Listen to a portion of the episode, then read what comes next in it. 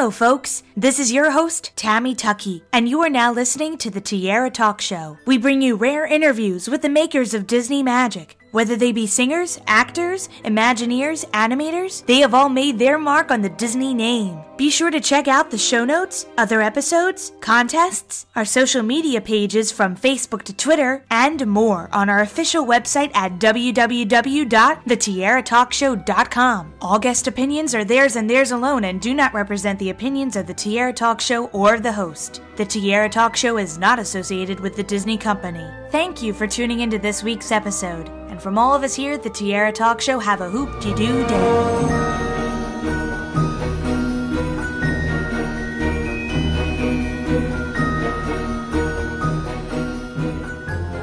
I'm excited to welcome this week's Tierra Talk Show guest, composer Mark Mancina, to the show. Welcome, Mark. Hi. It's great Nice to have meet you. We are. It- It's so great to have you on the show because this is our Halloween week that we're celebrating with. And I think last year we spoke to a lot of the Haunted Mansion film cast members. So this is great to be speaking with you today because you were the composer to the film. But I thought ah, Yeah, we'd talk, I thought we'd talk a little bit about your beginnings with music, especially because some of your first pieces of work for Disney included Man of the House with Chevy Chase in 95 and then Con Air in 97. So, you know, you've you've been involved with a lot of films that deal with comedy and drama. So, what was the inspiration to go into that field of work? Yeah. Well, you know, I had, I have, I have a really good uh, track record with Disney, but before before Man of the House, I did, um, well, I did The Lion King, and and that was, um, you know, producing and, and working all the, all those songs. Um, kind of turned things around for me because at the same the same year that we did that movie, um, I was doing um, I did a movie called Speed, and Speed was um, an action thriller movie that sort of broke um, Sandra Bullock and and uh, and it certainly broke my career too because the the style of music that I was writing for that movie people really liked it so a lot of people latched on to that style of action movie and that sort of became sort of the sound of action movies for for quite a long time in my opinion. Um, but uh, the Haunted Mansion was a chance to work with Rob Minkoff, and Rob Rob had directed The Lion King, so that's how we knew each other. Um, and that's really kind of what got me interested in doing it is that he was directing it. What was the creative development initially with like Rob? You know, how did you guys work around that story and how you wanted it to sound? Well, the the first thing is that we really loved, everybody loved, and I grew up with it. Um, the themes in the Haunted Mansion uh, attraction. Um, oh, and the guy's name just went right out of my head. The composer um, um, Was it Buddy written- Baker? Yes, yes, of course. Um, and he wrote these great, great themes, and I, and I and I was really excited because Rob really wanted to make sure that we used sort of the main theme to the Haunted Mansion attraction that I worked it into the score. Um, and I and I really wanted to do that. That, that was fun for me because I, lo- I love the theme, but it was also just really fun to play around with it and do different things with it and use it in different spots and, and this and that. But besides that theme, um, it's a very very big score. It's a very rich, uh, big score. It's it's got choir, it's got pipe organ, it's got harpsichord, it's got a full orchestra. Um, it's it's quite involved. It's sort of a um, in many sense in many senses a traditional uh, orchest- orchestration being that you know it's not just an orchestra and added to a bunch of other things. It's actually um, centered around a lot of instruments that are sort of classical instruments. So it was it was really fun. And, and, the, and the choir was a big a big element of, of the score especially if you listen to the end you know the last 10 minutes of the movie. Um, there's a lot of there's a lot of choral work in that and that that took a lot uh, of uh, preparing for it. Um, and I worked with my orchestrator, Dave Metzger, and he's always great. And, you know, he did these brilliant charts. Um, but it took quite a bit of time to record. I, I do remember that. We also, you know, we, we recorded that at Sony, um, which is my absolute favorite scoring stage to work at. I just think everything that I've ever done that came out of there to me always sounds really, really great. Um, and so, and Rob is such a music guy. He's so, he's so supportive of music um, that he was all for it. You know, he was he, he he was supported the budget for it, and we were able to do it correctly and make it sound really great. So this seems like a different type of project to handle with because it, you know sometimes I think a lot of composers do say that they, the film is made, of course, and it's edited together, and then you get to see segments and then write music accordingly. But were you just working on the music while while they were filming? Like, did you get to go on set and and see what exactly the theme and the setting and the tone was going to be to get that sense of what you were going to record? Yeah, nothing. You know, nothing really. When you write for film, nothing really motivates you more than sitting and watching the film that you're going to score. You know what I mean? But that being said, um, some of my some of my scores that I've done that I still really think are, are very strong scores, and this one's included. It, um, I did go to the set. I did visit the set. I met some of the actors. I was there when they were filming some of it, and it it does help. You know, I did that. I actually did that when I did the film Twister. Um, they flew me out to the Midwest somewhere, and I was watching them blow a truck across the road and and all this crazy stuff going on. But it really kind of gave started to give me ideas and a flavor of what was coming. I have to ask, what was it like to walk around that set? Because they went all out. Uh, Nathaniel was talking about his office, Master Gracey's section of the of the of the actual house and it was so beautifully done and you had the the couch from 20,000 leagues under the sea in that uh, on, on that set right. you know what i mean it was like right. you yeah. know the pictures i i see the pictures the high def pictures and i'm like oh i would have adored if they kept that set i know it was really beautiful i mean I, I i went don hahn was the producer of the film and and don did The Lion King. Don produced The Lion King, so we knew each other from that, and Rob was the director. So it was kind of like putting the band back together a little bit. Um, but they had me come down to LA where the where the set was and um, and walk through it, and it was amazing. I mean, the crypt was amazing, and the as you said, that living room was pretty spectacular. Um, and the colors were were really rich too. That was another thing that I really liked about that movie. I thought it was a really colorful looking film. You, you pay a wonderful tribute in the film to the singing busts. I think uh, I remember a lot of squealing in the uh, theater when we got to see them. You know, everybody, that's like one of those things that you remember from the graveyard scene. So uh, I, I remember reading trivia that you guys, I think you hired some of the performers from the Disneyland theme parks. Usually they have like a quartet that sings a lot of, t- a lot of the time. So was that, was that the case or? Yeah, that was the case, and I'll tell you, I'll tell you a funny story. Um, well, you might think it's funny. I thought it was uh, bizarre, but anyways, I I had um, we brought those guys in, and I told the the uh, director and the producer before they came in. I said, you know, um, th- that that kind of a quartet is not my favorite music. I mean, I it almost kind of irritates me in a way the, the sort of barbershop thing, but I know it's going to work for the film, and I know I know it's the right thing to do for the statues, but it's just not my favorite thing. So I just that's all I said, and then we recorded these guys, right?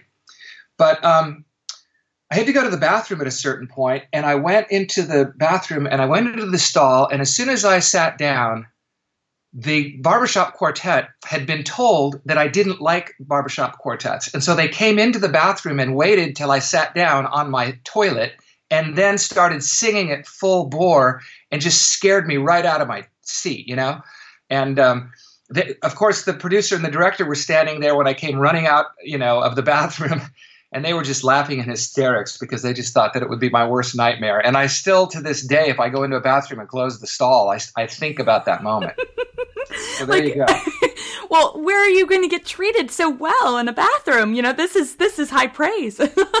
I guess so. It was funny at the at the uh, at the premiere of Haunted Mansion. Those guys were were there, and they were walking around, and they would like sing your name, or they'd sing my name. They'd point at you, and they go, "There's Mark Mancina, Mark Mancina, Mark Mancina," and they do like a little harmony thing, and it was it was pretty funny. So it was just kind of a running joke, but they were really good. They did a great job. Now, was there any discussion of incorporating your score in the attraction because the attraction had an update maybe like four years later.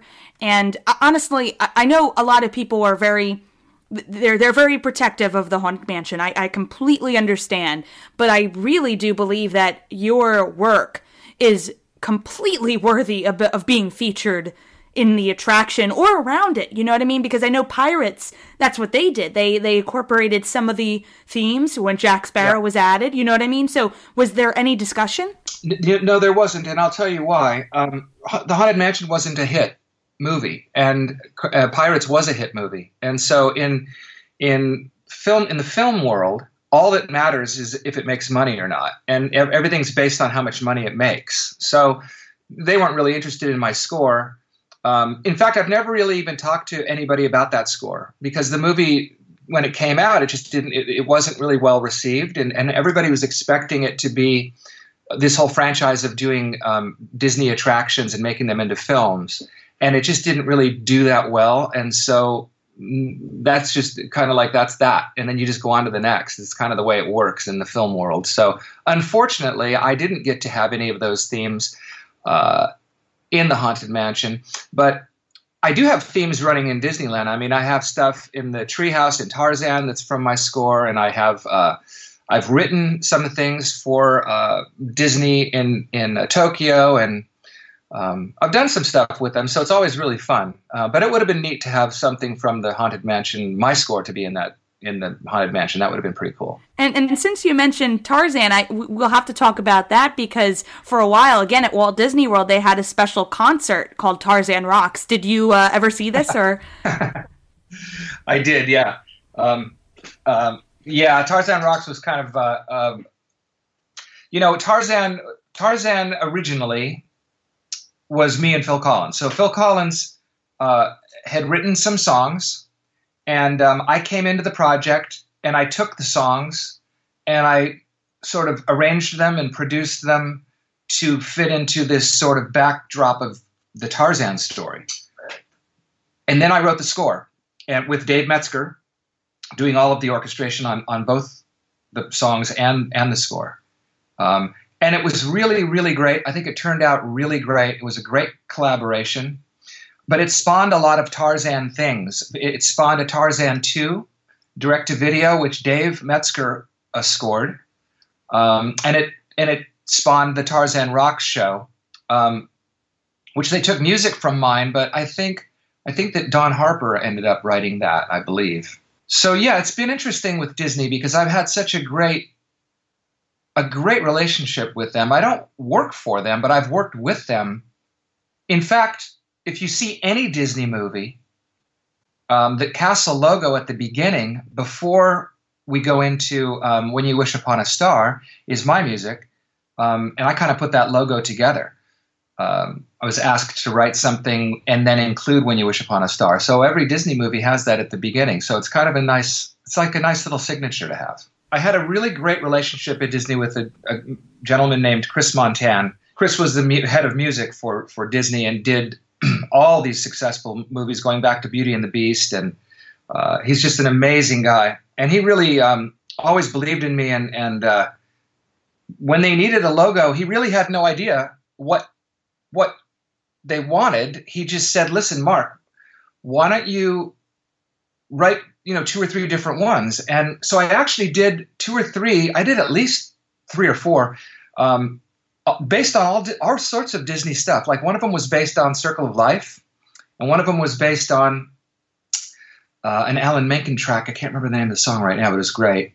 Um, so we tried all these different Disney classics that we all know, like Beauty and the Beast, and um, but it, it, it came back to When You Wish Upon a Star. I mean, when you hear that theme it's just it just makes you uh, want to sit on your couch and watch a disney movie you know it just does that somehow. But i but i really like the setup of it. When you're going over the river and you you know you're you're the, that i wrote that setup to set up that that theme and i just really like it. I think it's really pretty and it just kind of makes me feel good that it's out there and I hope you don't mind me going back to the choir portion, um, I, because again, I, I really love hearing it in the Haunted Mansion. But another soundtrack I feel is entirely underrated is the Brother Bear soundtrack.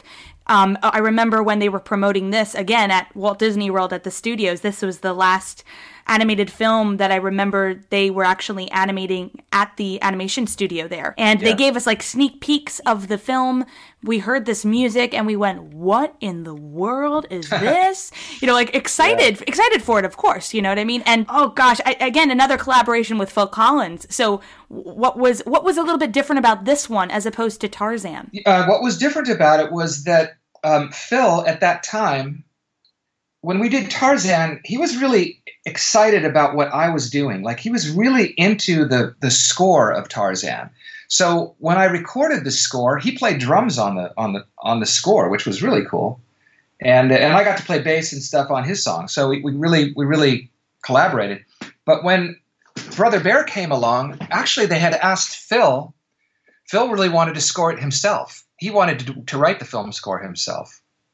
And I think that Disney felt that you know what he really doesn't have those chops, but he could learn a lot from Mark, and and they get along well. So if we hire Mark and Phil to sort of co-score the whole thing together, um, you know, what will we get with that? And and and that basically what we did was it was basically Dave Metzger and me and Phil Collins, and we kind of pooled our talents and and put the score together. And um, you know, Phil Phil sat down with scenes and learned how to sequence ideas and put put ideas together. And um, you know, he was really he was really there. You know, he was hands on. He wasn't somebody who just mailed it in. He he was there. It was fun, but it made it kind of complicated. It made it made it a little bit more difficult. Um, uh, but the but the vocal thing that was actually was my idea to to I hired I hired this guy named Eddie Jobson, who is a, a, composer and a conductor, and he had worked with the Bulgarian women's choir in Bulgaria.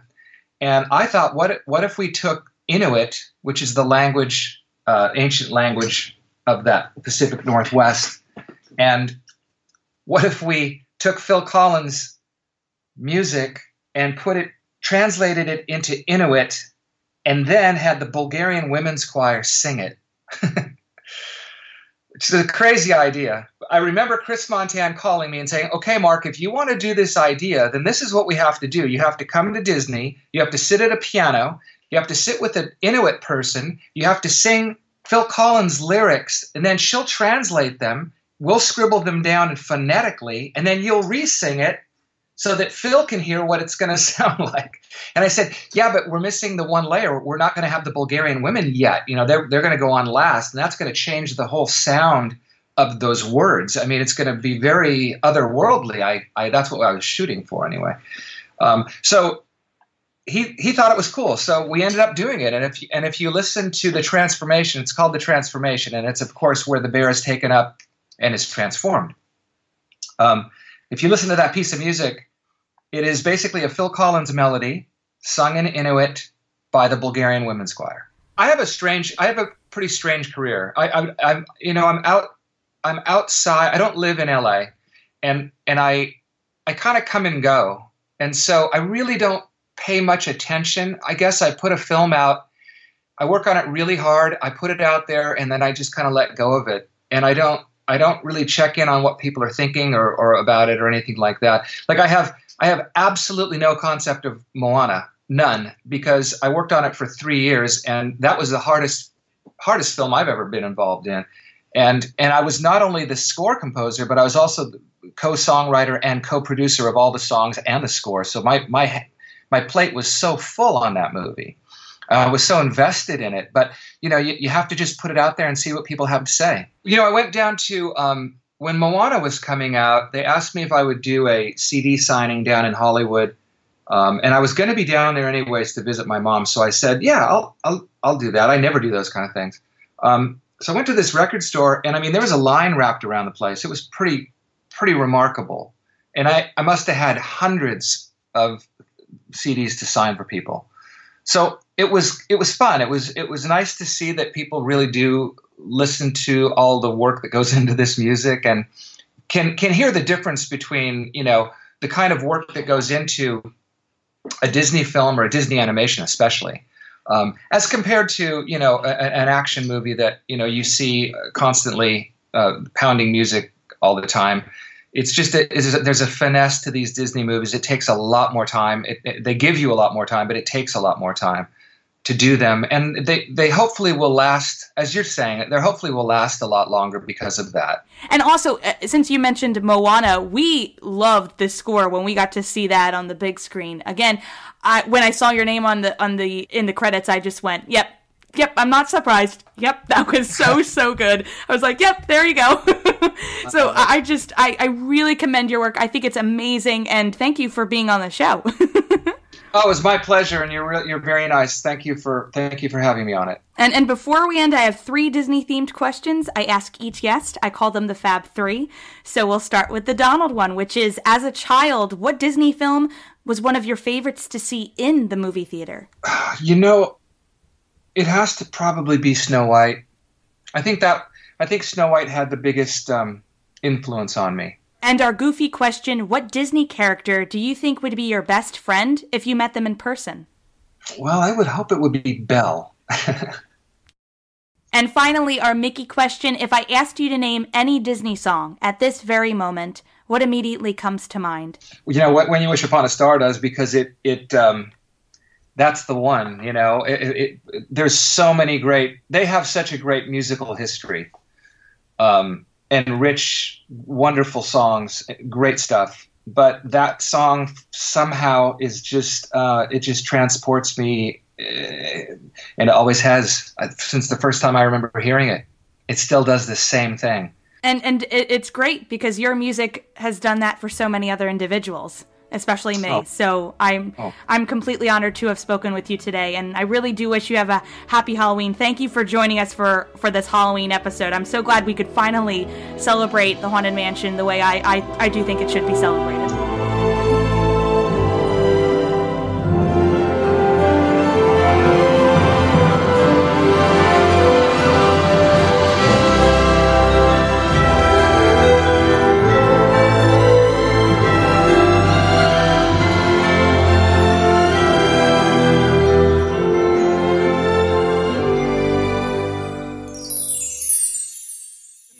Guys. I'm, I'm trying to find a key. I'm trying to find a key. Where's the key? Where's the key? Where's the beautiful key? Find the key, find the key. Oh, how happy you'll be.